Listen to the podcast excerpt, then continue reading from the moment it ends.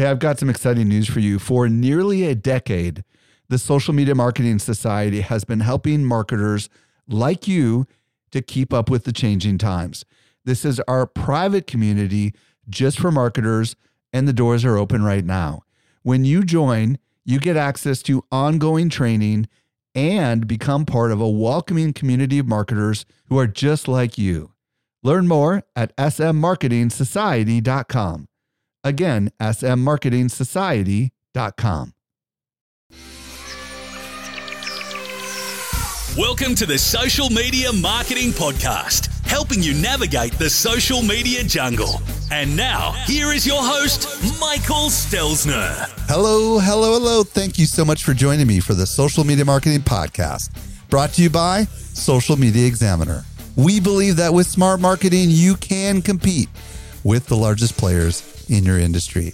I'm your host, Michael Stelzner, and this is the podcast for marketers and business owners who want to know what works with social media. Today, I'm going to be joined by Mandy McEwen, and we're going to talk about how to establish thought leadership on LinkedIn for your business. Trust me, solid gold in this episode. By the way, if you want to reach out to me, I am at Stelzner on Instagram. And if you're new to this podcast, be sure to follow this show because we've got some amazing content coming in the future. I've got a question for you. Did your business transition to e commerce sales during the pandemic? Are you looking for an easier way to scale your e commerce sales? If so, you should explore the Wix e commerce platform. It's an omni channel solution that manages all of your offline and online customer transactions in a single powerful dashboard. Now, all your customer data, sales inventory, delivery and fulfillment, and marketing are powered by a single platform, the Wix e commerce platform. From a single dashboard, you can manage your CRM, email marketing, SMS marketing, live chat, automation, all customer communications, and more. Plus, Facebook Ads by Wix leverages artificial intelligence to learn about your audience and then run and optimize your Instagram and Facebook ads for you. With this one feature alone, Wix e commerce customers average a 1,000% return on ad spend, and 40% have doubled their sales. Join more than 700,000 active Wix e commerce stores. Here's your next step go to wix.com slash e-commerce and get started creating your store. Again, wix.com slash e-commerce. You support this podcast by checking out our sponsors. Hey, I've got a quick question for you. Do you lack the confidence to run Facebook and Instagram ads for your business? Do you feel like you're missing out on an enormous pool of future customers? Are you ready to quit using ads because you just don't know why they're not working? Here's the solution you need a guide, someone who can help you predictably increase your revenue with Facebook and Instagram ads. What if you could tap the insights of a major influencer, someone who's been on this show three times, to receive guidance that really works? She's a regular on our weekly talk show. She's been all over our YouTube channel and she's spoken on all of our stages. Who is this expert? It's Allie Bloyd. Her specialty is helping small business marketers increase their sales with Facebook and Instagram ads. With her 12 month mentorship program, she'll show you how to develop a proven system so you can predictively increase your revenue. You get four to six hours live with Allie Bloyd every week. This is not just pre recorded videos, this is live mentorship. Throw away all your other courses and coaches. Stop struggling. Join Marketing Mastery with Allie Bloyd, the easy decision for small business marketers. Go to alliebloyd.com slash SME and apply today. Discover how to use paid acquisition with confidence and grow your business predictively. Again, visit alliebloyd.com slash SME. You support this show by checking out our sponsors. Let's transition over to this week's interview with Mandy McEwen. helping you to simplify your social safari. Here is this week's expert guide. Today, I'm very excited to be joined by Mandy McEwen. If you don't know who she is, she's a LinkedIn expert and founder of Mod Girl Marketing, a consultancy that helps marketing teams increase their exposure on LinkedIn.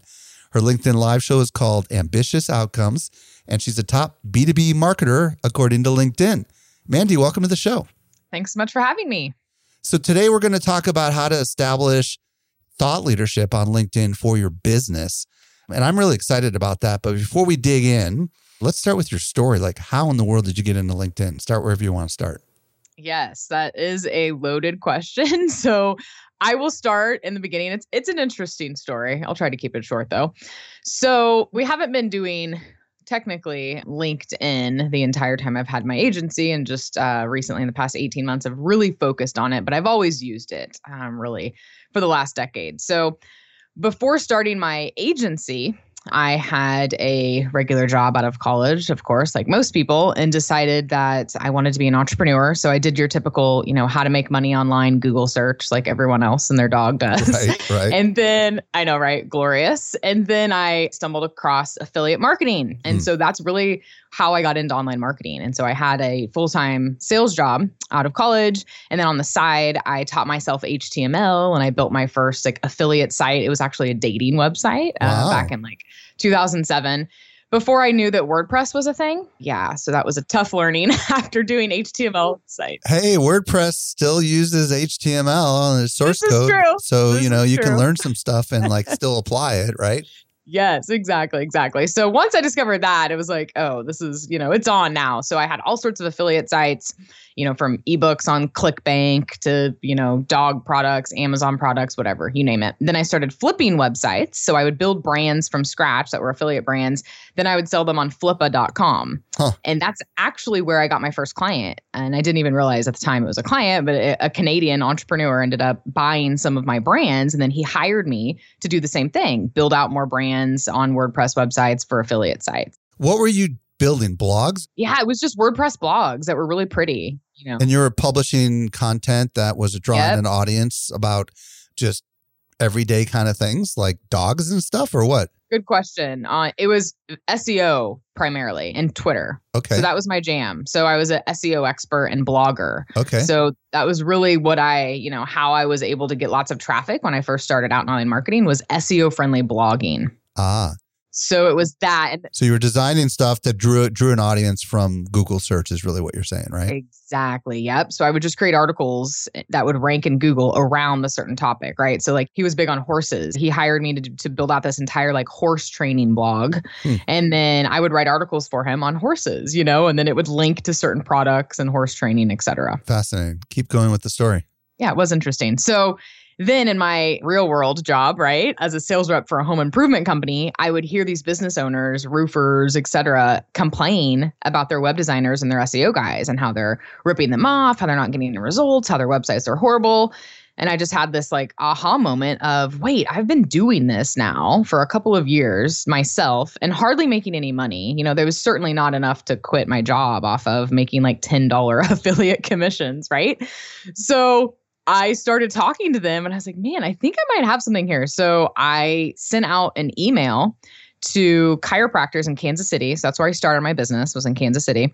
And I, I found them that they weren't ranked on, you know, page one in Google. So I would go, I'd go to Google, type in like chiropractor Overland Park, which is the suburb, you know, I lived in and, and where I started my business in Kansas City. And then I would just email all the chiropractors that were on like pages two, three, and four. And I mm. would say, Hey, I noticed you're on page one in Google. If you want to be on page one, I will do it for you for free. And then once I get you in the top five results, all you have to do is pay me $500 and then we can go from there. Oh, I see. So you did it, but only if you could deliver the results that they have to pay you. Exactly. And Yep. did you get a lot of takers? performance based SEO. Yes, I did actually. And I didn't even have to get a lot. Like all I got was in the beginning was two. Um, and then those ended up turning into monthly SEO retainers Mm. that would pay me 500 a month. And then I happened to meet, you know, a, a roofer through my job and then they had roofer friends and then they had roofer friends. And next thing I knew, I was redesigning websites and WordPress and doing SEO for a handful of local businesses just from referrals and me cold emailing people doing it for free at first. And so that's really how Mod Girl was born. And then it got to the point where I was like, oh, I, I think I can quit my job now and I think I need to hire people. And so we started off as a local online marketing company in the Kansas City area. So keep going with the story. I am. And by the way, it's really interesting. So what does mod girl stand for? Like modern girl? Is that the idea? It does. You Okay. got it. Yep. Modern. And the reason I did girl is because, you know, back in the day in 2007, there wasn't a single female doing SEO and web design that I could find online. yeah. It was all male, all of them. That's you know? cool. And so I was like, I want to stand out. Obviously, I'm going to stand out anyway, just because I am a female, but I want people to not even see my face and realize that this company is owned by a female because there was literally no one. I was learning from all dudes, which is fine. That's great. And I'm so grateful for them and all the mentors I've had over the years, but I wanted to stand out. And so that's where Mod Girl came from, you know, not to mention everything I was doing was modern and it did stand out and it was in my opinion way better than the old school guys that were doing this right? Of My websites were better. They were more modern. They were more crisp. They were more clear. My content was better. Like everything about my services were more modern. And so that's kind of where that name came from. How did you stumble into LinkedIn?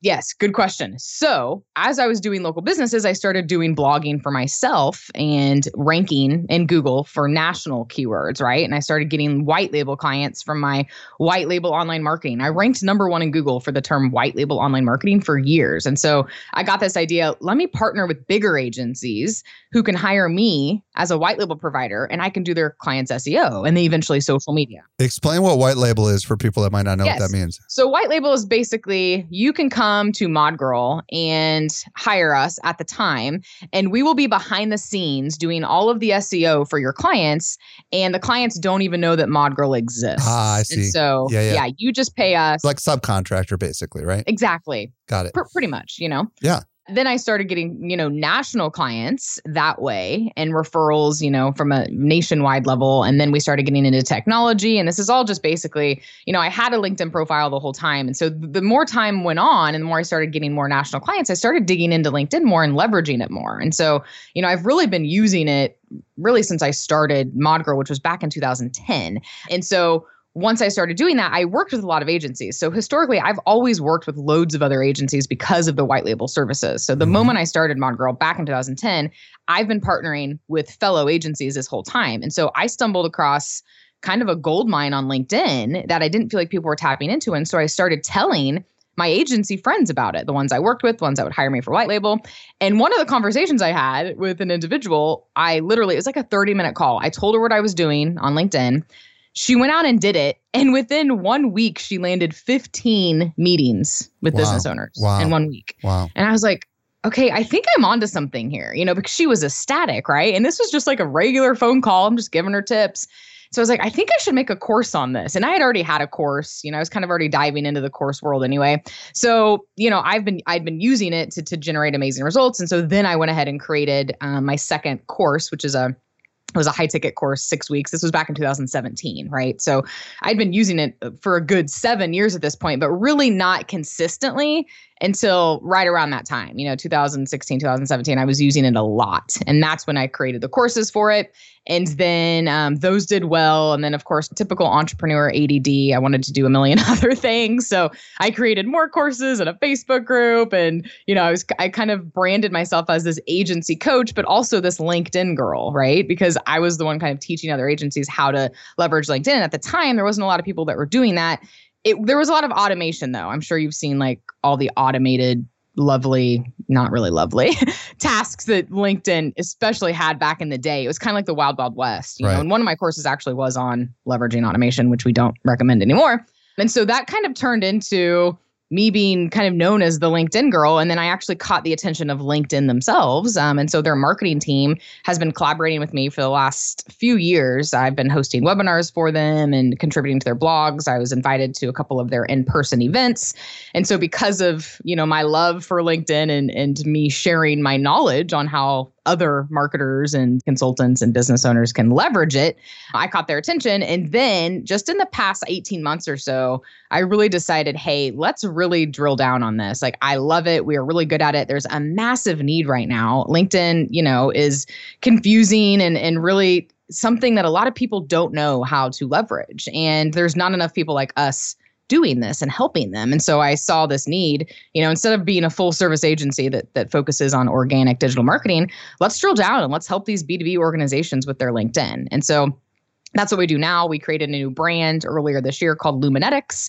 And so, what we are doing is we are partnering with marketing teams and sales teams, and we are creating robust strategies, consulting, and training on really how they can maximize LinkedIn. And so, we're doing that for a lot of uh, technology companies, SaaS companies, cybersecurity, et cetera. And it's very, very powerful because, like I said, not a lot of people know how to leverage it, and there's just so much opportunity there. So, that's what we're doing now. Awesome. Awesome. So, a lot of our audience is definitely interested in what we're going to talk about next year establishing thought leadership. So, what I want to ask is why LinkedIn? Because when we think of thought leadership these days, right, we're thinking Instagram, we're thinking YouTube, maybe we're thinking Facebook, but LinkedIn, I'm curious, like, make the case, especially for the skeptics that are listening right now, why their business could really maybe thrive with thought leadership on LinkedIn. Mm-hmm. Yeah, solid question. And you know, I, I didn't really mention this, but one reason I, I love LinkedIn and why I've had a lot of success with it is because it has been really the home of my personal brand. And I don't think that there's a better social media network to be the home of your personal brand. And the reason being is there's no other social media network that has a quote LinkedIn profile where you can literally tell people this is exactly how I help people, read through it. Here's the values that I provide. This is what I've accomplished and look at these featured media links going to certain things. Here's my experience section where you can see the history of my work and what I've done, you know, and not to mention the content side of things. And so you can't do that on Facebook or Instagram. Well, you, could, but you're not going to get any reach or exposure, right? Exactly. Because I mean, that's not what it's for, right? You know, right. So LinkedIn is literally the only business first social media network in the world.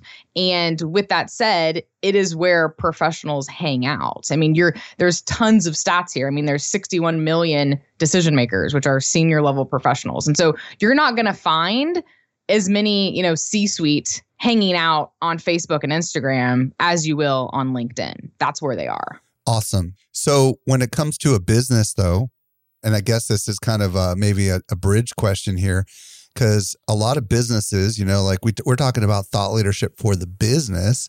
Sure. And you're talking about the personal profile. So, like, connect the dots there a little bit. Sure thing. So, yeah, and, and it really goes, you know, they they need to work hand in hand together, you know. So it is, you know, and backing up, like LinkedIn is where people go to learn about new industry trends and to keep up on what's going on in the, their industry. That's that's where professionals hang out. That's that's why they're there. And not to mention they're there to network with other, you know, professionals. So when we're talking about a company and a personal brand, we like to leverage both. And so the company page is obviously incredibly important, but I wouldn't say to invest a whole lot of resources into the company page if you're not willing to invest resources into a personal page because you really need that human to human connection, right? So we are doing business with humans, we're not doing business with logos. And when you leverage a personal profile on the LinkedIn platform and add that to the mix of your strategy for the company page,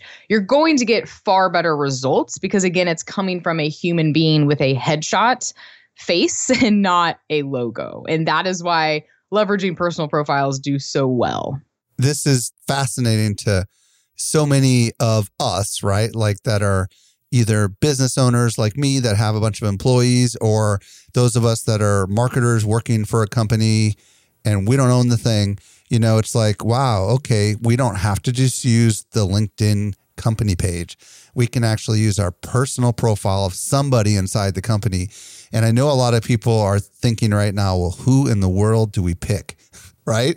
Because, mm-hmm. you know, we have a lot of small businesses and midsize and large, but mostly small businesses listening right now.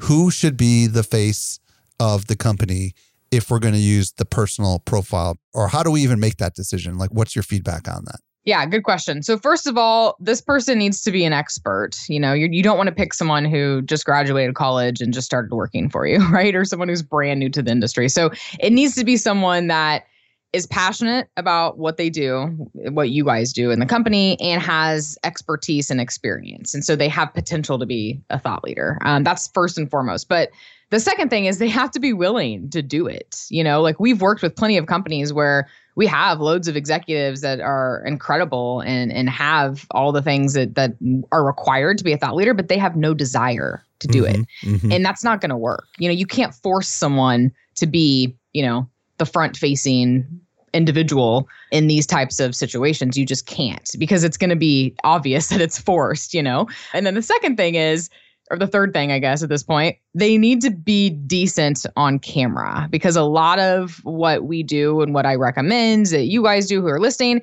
is leverage video, video content, really for every platform. But we're talking about LinkedIn here specifically. So definitely on LinkedIn. And and that is obvious if, you know, especially if people are really camera shy and not comfortable on camera, then it's probably not a good idea to use them. Okay. They have to have some expertise they've got to have this willingness to do this. Hey, are you willing to be the face of the brand, right? Mm-hmm. And they've got to be comfortable enough on video, right? Which means they have to be semi articulate, right? Exactly. And yes. be willing to, you know, like if they're a good presenter or speaker, it sounds like that's kind of a good sign. Am I correct on that? Exactly. Yeah. And they don't, you know, they don't have to be experts here. I'm not saying that they, right. you know, have hours upon hours of camera time on, you know, making videos, but they need to be comfortable on camera, you know, because some people it's it's interesting. We'll work with people and they're great, like talking to them on the phone and everything. And then you get them on camera and they're like a completely different person, you know, and then you have the opposite. And then you have people where you're like, I don't really know if they'd be great on camera. And you hop on camera with them and they're great, you know? And so you never really know. And that's why I recommend to when I'm talking to, to, to clients about this is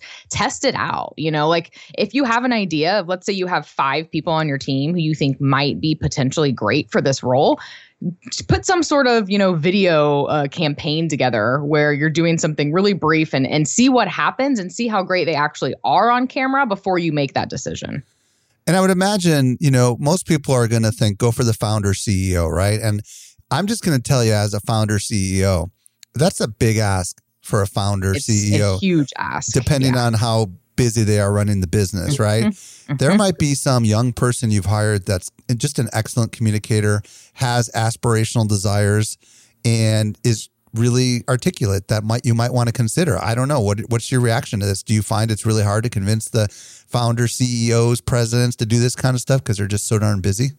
Yeah, we rarely use the the founder and CEOs, especially not now. When we were working with smaller businesses, we would occasionally, but you're right. I mean, they're busy. They have a lot going on. Not to mention, you have to consider too that we're talking about someone who's not only going to be the face and, and have great content that's being put out there, but also from an engagement standpoint. And and at the end of the day, like if you're realistic here, how many CEOs and founders of decent sized companies are spending loads of time on LinkedIn sending messages and connection requests and engaging? You know, it's just not realistic. And so it looks more realistic when you have people that aren't the founder and the CEO. I'm not saying that it's not important. I 100% still think it's important to brand, you know, a founder and at least have a decent LinkedIn profile and some content. Like I'm not negating the importance of that, right. but when we're talking about someone who is, you know, really going to be doing this on a consistent basis and pumping out great content and engaging and being involved, it usually works better if it's not the the founder.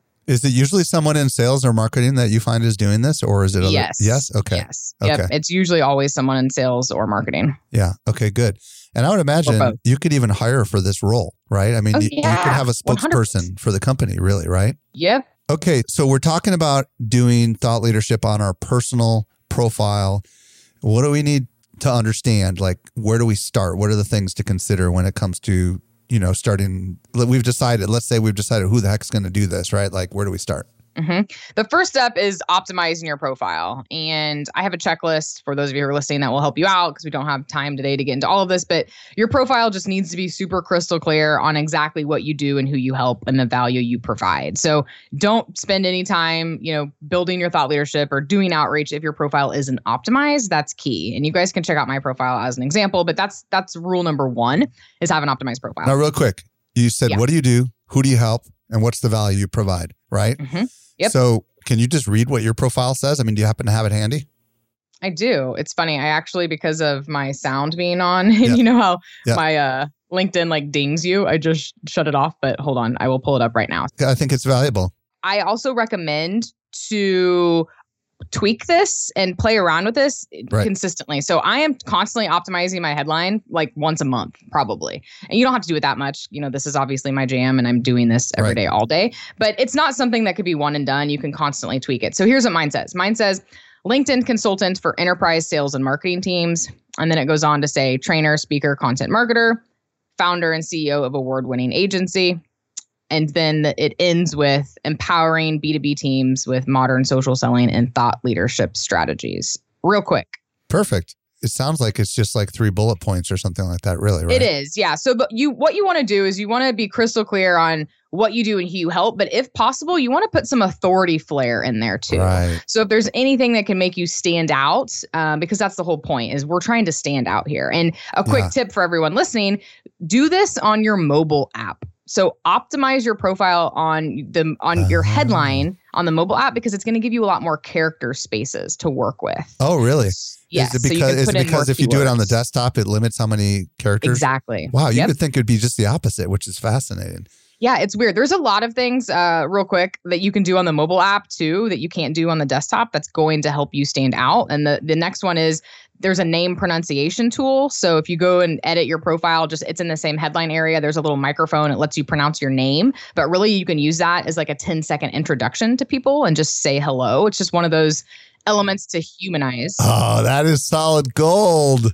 Yeah, That- that is solid so gold. So you can record a little audio clip or something like that. exactly. How Yep, would they yep. even know to click on that? So it, it's super simple. It, well, because it's obvious. It's right next to your name and it looks like a microphone. So it's kind of intriguing. People are like, oh, what's that? So Oh, I to click see. on it. Oh, Yeah. so it doesn't say pronunciation. It's just a little audio thing. That's so cool. Exactly. That's solid gold. It is. But there's something better than that. If you flip on creator mode on your mobile device, Uh huh. you can actually create a 20 second cover story video. So when people hover over your profile picture, it's a video of you introducing yourself and saying whatever you want to say. Does that auto play or how's that work? Uh, you have to click on it. Um, it'll auto like show up if you hover over it. Uh, it'll like play without the sound, but in order to watch it, you have to click on the person's profile photo. But you'll know people that have it because they have an orange circle around their profile photo, kind of like um, Instagram, right? Oh And yeah, yeah. It's like okay, you click on the picture and then it pops up the video. I see. Okay. Exactly. Very yeah. cool. So there's a lot of like little tricks like that that are going to help you stand out that most people aren't taking advantage of. And a lot of them are on the mobile app that you have to do it on there. So just FYI. Isn't it true when you put it in creator mode, all of a sudden it goes from friend request to follower request too? It does. That's yeah. really valuable too, right? Because then you don't have to go through all these friend requests and accept them, right? This is true, but the people that want to connect with you, if they're savvy, they- they'll know how to. You know, it's just a simple drop down. Yeah. You can still do it, you Yeah. know. And I haven't seen a decrease in either. Like if if you take you know the followers versus connection count it's about the same. Well it's more since i've been growing my presence but i didn't notice anything negative you know Yeah. when i did that. It just rearranges your profile too on creator mode. So it you know you can put hashtags like when it says underneath your headline it'll say talks about with certain hashtags and it's going to rearrange things it's going to put your featured media up higher and your about section down lower. So it's just little things that are going to make you seem more authoritative in the space when you flip on that creator mode and actually take advantage of everything it has to offer. You know, I did this recently, and it's it's some notice came up that said that we're going to make sure when you write longer posts that so, more people see it or something like that. I don't know if that's true Oh. or not, but because I'd never turned it on until recently, Interesting. and it somehow made it as if like the article, quote unquote, that I was writing was going to maybe get a little bit more reach because they were treating it like an article instead of just a text thing, which is really kind of cool. Oh, huh. Okay, that's interesting. I've never heard that before. So thank you for sharing that. What's the connection between the personal profile and the company? Because a lot of people like are going to need to go to their boss and persuade them. How is this interconnection between the profile and the page, especially if it's someone in marketing and sales? Like, what's the connection between these two metaphorically or even mm-hmm. actually? You know? Yeah. So the whole goal with with LinkedIn and, and our goal as a company when we're working with clients is we want to humanize the brand.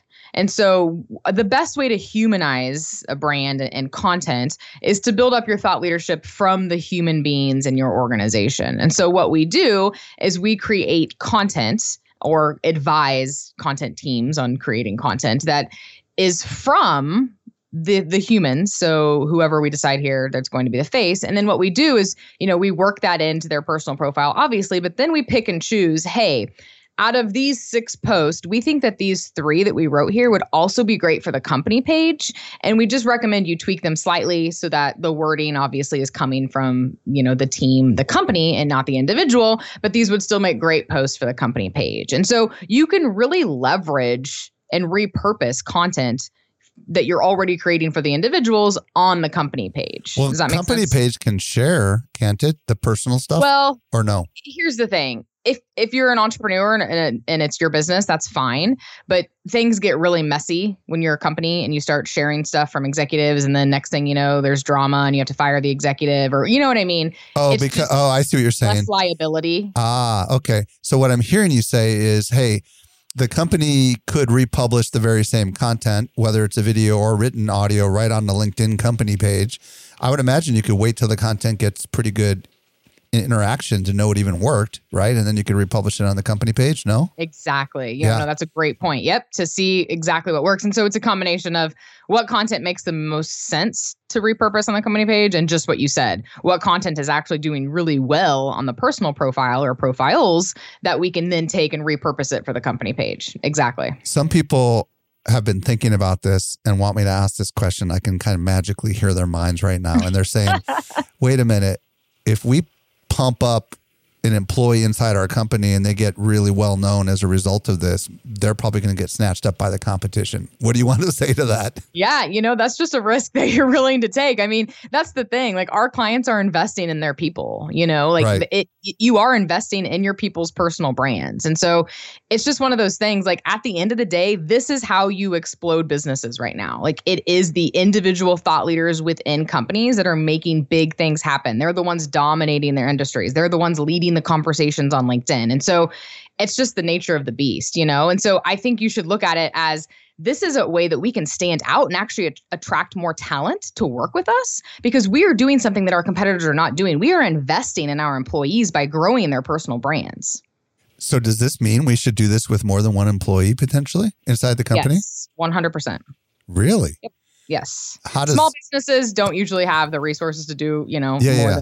One or two, but the Okay. companies we work with, we're doing this for entire sales teams of 30 plus people. Wow. Mhm. So let's talk about what kind of content we publish. Like up to this point, we've okay, we've identified somebody. They're going to be the face of the brand or one of the faces of the brand, and we've tweaked our personal profile and optimized it a little bit per the stuff you're recommending. Now they got to start creating content. What kind of content establishes thought leadership? All types of content. So that's the key. So you want to diversify your- content and try all sorts of different types. And so I'll get into now what works really, really well on LinkedIn in terms of the algorithm and what people like. And then I'll kind of go through that list. But at the end of the day, you need to be trying all sorts of different post types. Okay. Let's go through them one at a time, and we'll, that way people Yeah. will keep listening to hear them all. Okay, we'll start with one, and we'll go deep, and then we'll go to the next one.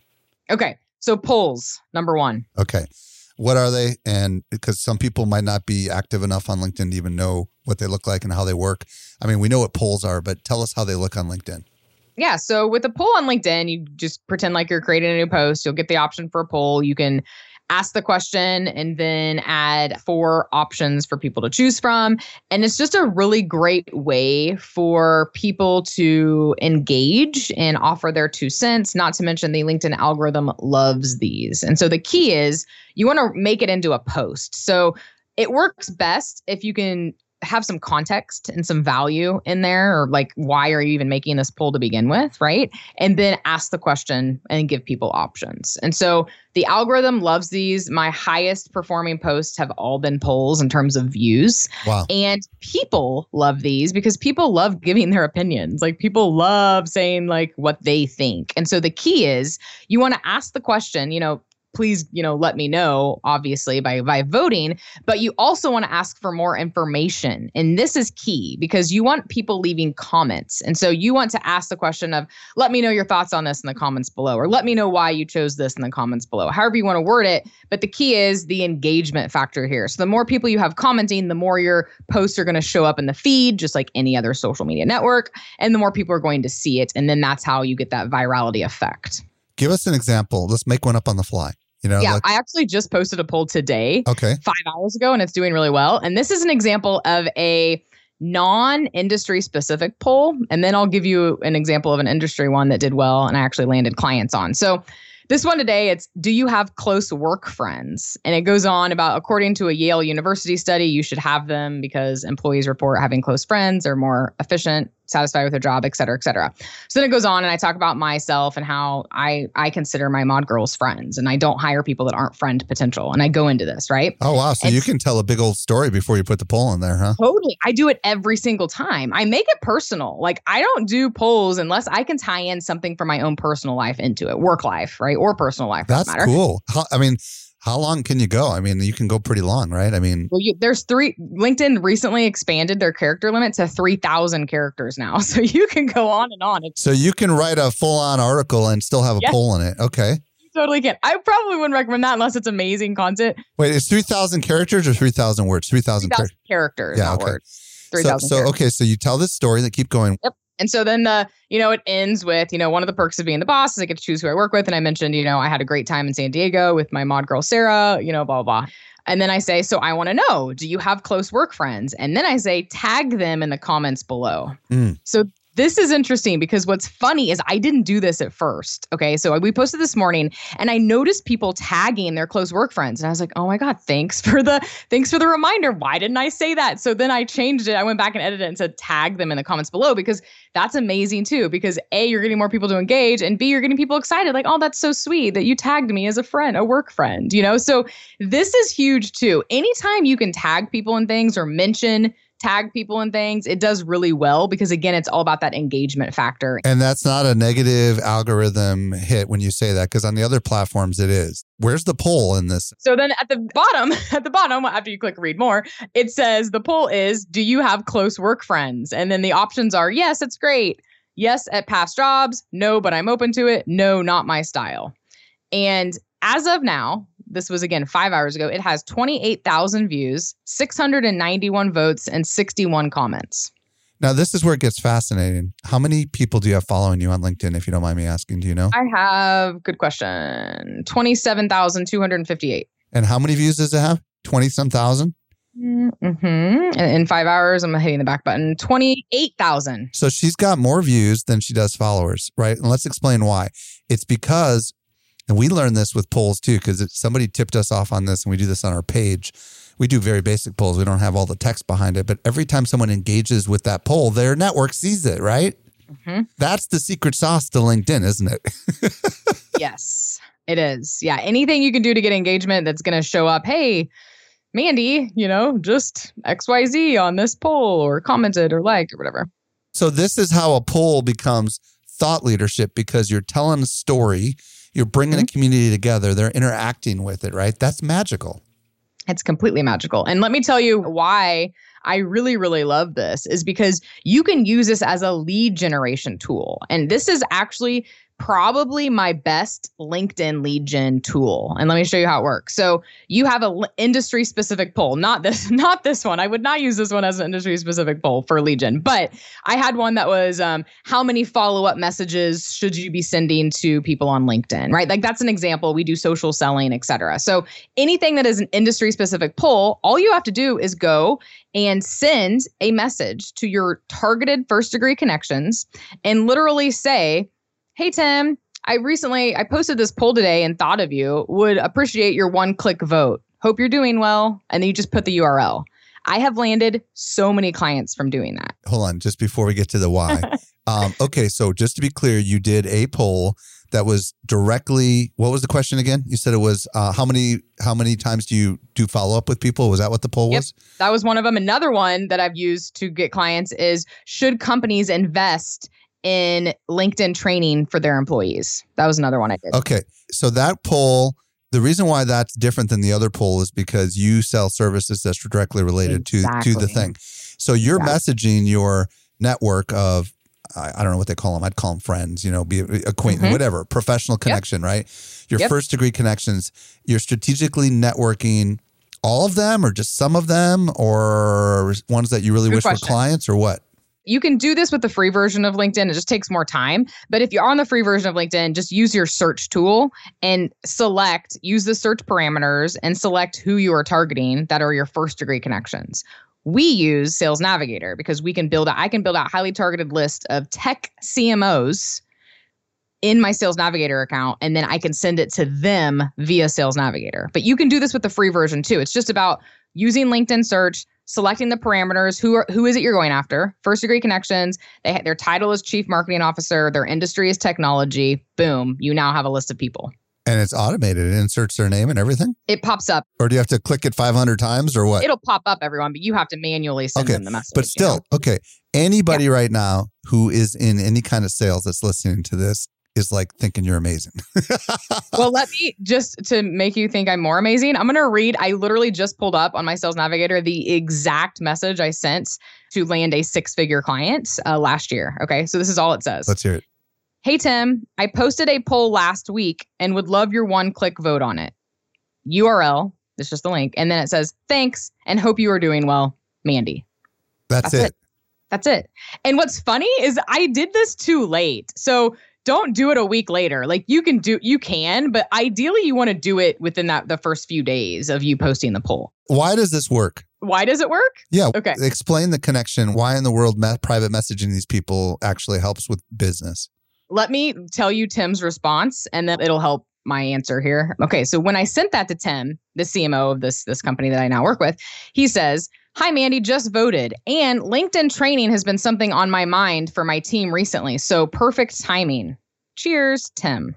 And then, of course, you followed up and you- closed the deal, Yeah. right? Hey Tim, thanks for your vote. Glad it was perfect timing. I'm happy to chat with you about our LinkedIn training for your team. Once I find out a bit more about your goals, I can give my insights into what would work best for you. Do you want to hop on a quick call this week? And then it went from there. Awesome. This is so cool. All right. So this is the first one, right? And this, how often should we be doing polls? Very good question. Here's the thing. Polls are interesting. Some people are annoyed with them because they're you see them all over LinkedIn and the reason you see them is because they do so well. So, I would say if you're posting more than 3 times a week, one poll a week is fine. If you're not posting that much, I would stick to maybe a couple a month. Okay, cool. So what's the next kind of content we should be producing? Carousel posts, the second most popular in terms of views. You know, I just have to say something before we go on to carousel posts. Yeah. If you're going to write a little post of any kind of written thing, you may as well just throw a poll into it, right? I mean, that's what I, really what I'm hearing you say, right? yes and no. It, it sounds like it, you said it was hidden, right? So it's not there unless they open it up and read the whole thing. No, or no, or yes. Well, correct. Yeah, correct. They they would have to click read more to see the rest, you know, but you just don't want to look like you're abusing the poll algorithm hack. You know what I mean? Yeah. No, but I'm saying if you're going to write this killer post, you know, yeah, and not have a poll, but you want Yeah. engagement, that sounds like a, a way to add engagement to to a post. So what's it's funny you mentioned that, Mike, because that and then carousel posts, this is what people are doing that are trying to hack the algorithm. They'll do the same thing I'm getting ready to tell you Ah. about carousels. And instead of making it just like one image, they'll turn it into a carousel post because that gets way more views. So you have a good point on, you know, if you have something that you really want to get a lot of traction on, try making it, turning it into a poll or a carousel post.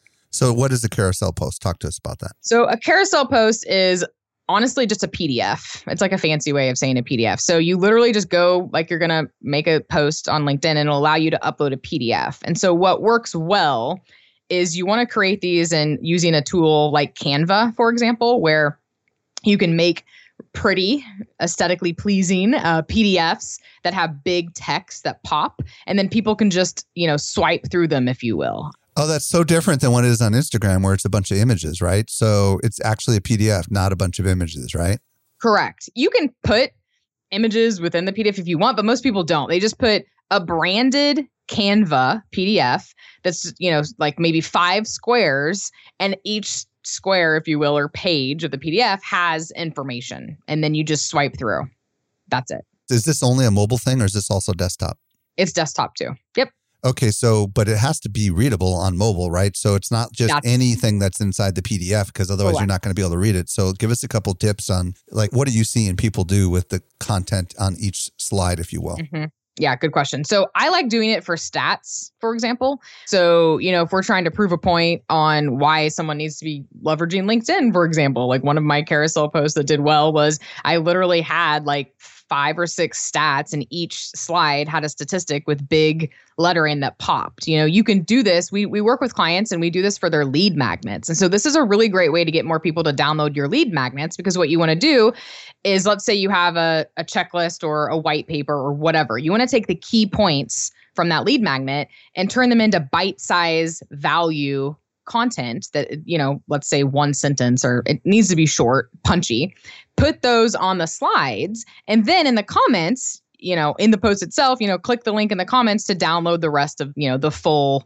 whatever the title is of the lead magnet you know? So it's kind of like taking a really condensed high level brief overview of your gated content and putting them as like a teaser for people into a carousel post and then the call to action is download the full resource Okay, is there a limit to how many little slides or whatever you can have? yeah i think it's 10 or 12 we recommend like the 5 to 7 is like the sweet spot of the slides And if you happen to use a PDF that has hot links in it, it's not going to work. It sounds like right. Mm-mm, nope. Okay.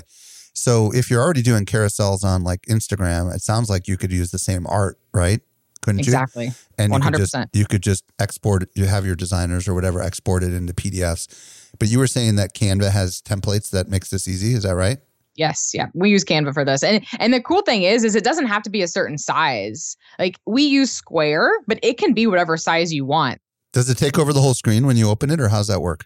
You can. And the cool thing is you click on it and it can open up into the whole screen and then people can download it directly too. So Oh, that's okay. the cool thing too is it opens up into the takes up the full screen and then there's a button where people can actually download the PDF to their desktop. Very cool. What's the next one? Because I know we've got another one here, right? Videos, my favorite. Yeah, talk to me about that. So videos are obviously incredible on any platform because, you know, there's no in my opinion, there's no other way to build amazing trust and authority and thought leadership with people than what video allows you to do. And so the interesting thing about video on LinkedIn is the views are always usually pretty low compared to carousel post polls and even text only posts. And so you can't necessarily look at the vanity metrics and and base that off of the success because what's crazy is if you look at my statistics my videos in terms of views don't get nearly you know the, the views as my other posts but everyone that hires me or reaches out to me they always talk about my videos i love your videos i feel like i know you your videos are so valuable but if you look at my data you'd be like huh that's weird you know but that's the thing and so Give us so some I- tips. so, like, what kind of videos? Because there's so many varieties Yes. of videos, right? So, what works well, what I have found works well is short video clips, 30 seconds to three minutes, even. It, it really just depends. Um, short, punchy videos that have big subtitles. So, we add the captions, we have a title up front that's big, and then at the bottom, we have big subtitles that obviously say what I'm saying in the video so people don't have to actually listen to the sound since most people don't. And then you also want to make sure that you are summarizing your video in the text itself. And this is key too. And you don't necessarily have to give away the, you know, crown jewels if you will, but you need to give them enough information in the post to keep them engaged and wanting more because a lot of people literally just read the post and they might just read the subtitles but they're probably not going to you know, a lot of them don't actually like listen to the video. And so if you have context there, it's going to help versus just saying, hey, watch my new video. Got it. So when you say the text, you mean you can write a little text, piece of text, like you can with all these other things that could summarize what's in the video or incentivize them to watch the video. And then Exactly. it sounds like you should have captions baked into the video, not Exactly. necessarily closed captioning, but actually like get one of those pieces of software that actually puts the words you're saying right on the video. Is that what I'm hearing you say? Mhm. Yeah, you can do that, or you can just do the SRT file. You know, that's an option too. Are we recording these with the LinkedIn app? Are we doing them vertical, horizontal, square? These are native videos that I'm talking about here. And so you upload them as MP4s or MOV files or whatever. So record them with your phone, basically, is what I'm hearing you say, or professional camera, either one. exactly. Either one. It doesn't really matter. What we do, because I go live on LinkedIn once a month now, I was going weekly. And so I have loads of video content just for me going live. So what we do is we take snippets from my all my LinkedIn lives and we turn those into mini video clips. What about the the format? The square, vertical? What what's the recommend? Square, yeah, square works best. So, do you recommend the face be close and everything? Like you'd put it on a tripod or a selfie stick or something like that? Is that generally what you recommend, or what's your thoughts? Yeah, as long as it's not shaky and the lighting's right. good, it really doesn't matter. But I would imagine since you're trying to brand yourself, you should probably be kind of central inside the frame of the thing, right? Yeah, you need to be in the videos. Is that what you're asking? no, I'm just curious how big you need to be. Like I would imagine oh. it'd be more if they can see your face clearly that's better for the video, is it not? Like if Correct, you get kind of close, like selfie, like if you're taking a selfie, we're talking about like even closer than if you're taking a selfie potentially, right? Yeah. Like maybe your head is like a, a third of the frame or something Talking like that. Head video. Yeah. Exactly. Yes. Yeah. Your your face needs to it needs to be clear so people can see your face. Because to your point, I'm glad you brought that up. Like that's the whole point of us talking about video right now is to build your thought leadership and be seen as an authority figure. And people can't do that if they can't see your face. So do you recommend you kind of be raw and authentic and not edit out stuff, or do you recommend that you have someone edit this? What's your thoughts on this? I like being raw and authentic, but with that said, I do have a video editor. And so if I am like stumbling really bad and I really like the clip, I will have him take the ums out if I say um too many times or if I sound weird. But I also love the authentic part of this. And that's why I love going live because it is live. Like you can't, you know, right. and, and, I feel like I'm authentic enough with going live so much, right? Um, but I I like both, you know, like if you're comfortable with being authentic and, and you stumble, like that's amazing. You know, if you're annoyed at yourself and, and want to edit it, then edit it, you know? right, right. Mandy, this has been solid gold. And I know you teased about some sort of resource earlier that you were going to give everybody. So, where can they discover more about you and all the great things you got going on? Yes. So if you guys want to download my profile optimization checklist, it'll help make your life easier in terms of optimizing your profile to make it amazing. So you can go to linkedin.modgirl.social and download that checklist. Cool. And then follow me on LinkedIn. So type in Mandy McEwen, follow me, connect with me, mention that you heard me on this amazing podcast. And uh, modgirlmarketing.com is where everything else lives. So it's linkedin.modgirl.com slash what? Social? No, it's just linkedin.modgirl.social.